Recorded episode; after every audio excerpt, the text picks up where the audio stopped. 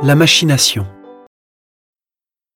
Tandis qu'elles étaient en chemin, quelques-uns des gardes allèrent en ville annoncer au grand prêtre tout ce qui s'était passé. Ceux-ci, après s'être réunis avec les anciens et avoir tenu conseil, donnèrent aux soldats une forte somme en disant Voici ce que vous direz. Ces disciples sont venus voler le corps, la nuit, pendant que nous dormions. Et si tout cela vient aux oreilles du gouverneur, nous lui expliquerons la chose et nous vous éviterons tout ennui. Les soldats prirent l'argent et suivirent les instructions. Et cette explication s'est propagée chez les Juifs jusqu'à aujourd'hui.